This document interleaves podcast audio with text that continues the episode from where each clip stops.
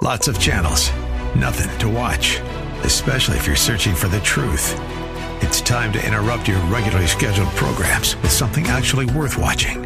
Salem News Channel. Straightforward, unfiltered, with in depth insight and analysis from the greatest collection of conservative minds like Hugh Hewitt, Mike Gallagher, Sebastian Gorka, and more. Find truth. Watch 24 7 on SNC.TV and on Local Now, Channel 525. This is Albert Mohler for Townhall.com. President Biden's recently announced plan for forgiveness of student debt has set us up for a massive financial and moral disaster. The administration has chosen relatively privileged young people in our society and said, We're going to help you pay your debt. We're going to forgive your debt. Meanwhile, the persons who worked hard not to take on student debt, you get nothing out of this. Indeed, you're going to have to pay their bills.